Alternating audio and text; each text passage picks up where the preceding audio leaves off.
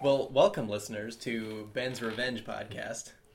If you're a, a regular listener to Pop Storian, you may have heard me and Chris having some discussions. And uh, Chris, in our last Minnesota before we did Destry Rides Again, Chris asked me uh, about what films I've seen in 1939 that were made in 1939. And to my shame, there were many that I had not seen so now it's so Ben's I was turn. I was humbled, and before that, uh, I had to bring forth my uh, all my controversial opinions.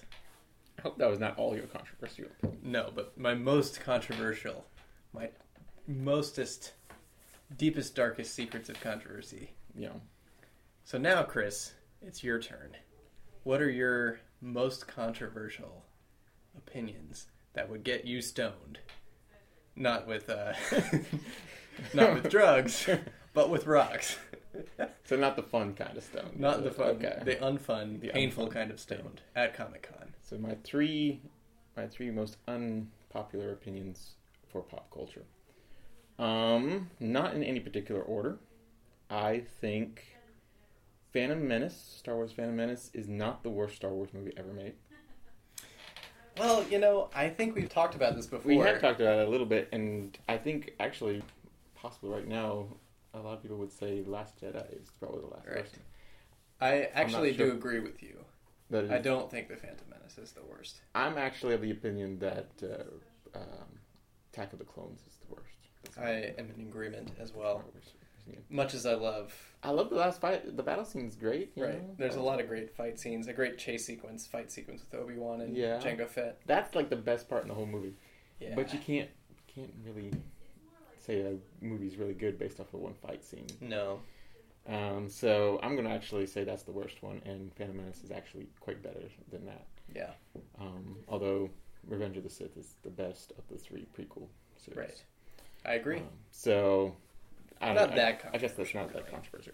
Number two, I would say that I actually enjoyed Peter Jackson's King Kong more than the original King Kong from 1933. See, that's a little bit controversial in my view. Okay, I don't know where the the mainstream opinions have landed on that, but I'm a big fan of it's the been original a while King since Mm-hmm. Kong. since King Kong came out, Yeah. and I remember Any King Kong. yeah, Well, actually, that's not uh, true. Kong Skull, Island. came out, yeah.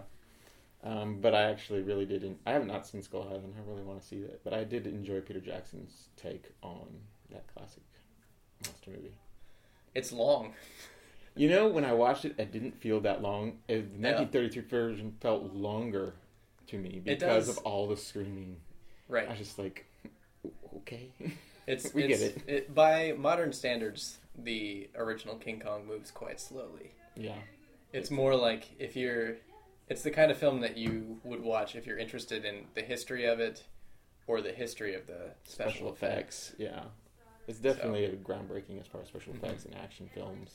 But it's not. It's definitely not a pace catered to modern audiences. But Yeah. I wouldn't say that King Kong is either. But that's just my opinion. Luckily, Have you seen the '70s King Kong? haven't. That's Jeff Bridges, right? I haven't either. I don't know. I don't I, remember. I remember he did he did a King Kong film, but I don't remember when it was made. Uh, Are you going to see King Kong versus Godzilla? Because you know that's if I get to next see year. Skull Island anytime in the near Right. future, we should I'm- watch it together. I- we should. We'll do a pop That- story and audio commentary. That would be fun. My last uh, uh, controversial opinion would be that uh, the nine is it two thousand and one? I think it was two thousand one. Uh, film Hulk, the Ang Lee Oh yeah. comic book take on the uh, the credible Incredible Hulk. hmm I think is probably the most underrated comic book movie, uh, comic book movie ever. That's a movie that didn't It get didn't, received well. it didn't receive the fans didn't receive it well. Critics really didn't do well on it. Mm. But I would argue Ang Lee brought a, kind of a, a uh, artistic take on the comic book that hadn't been really tried before. Um, just the kind of the editing, the type of cuts that he uses. He really tries to bring the comic book to the big screen. Which, if you've uh, ever read um, oh, Glenn Weldon's uh, Cape Cape Crusade, which is a great book, by the way, um, it's really hard to do to uh, bring comic books to the film Mhm. but I think England gave it a good try.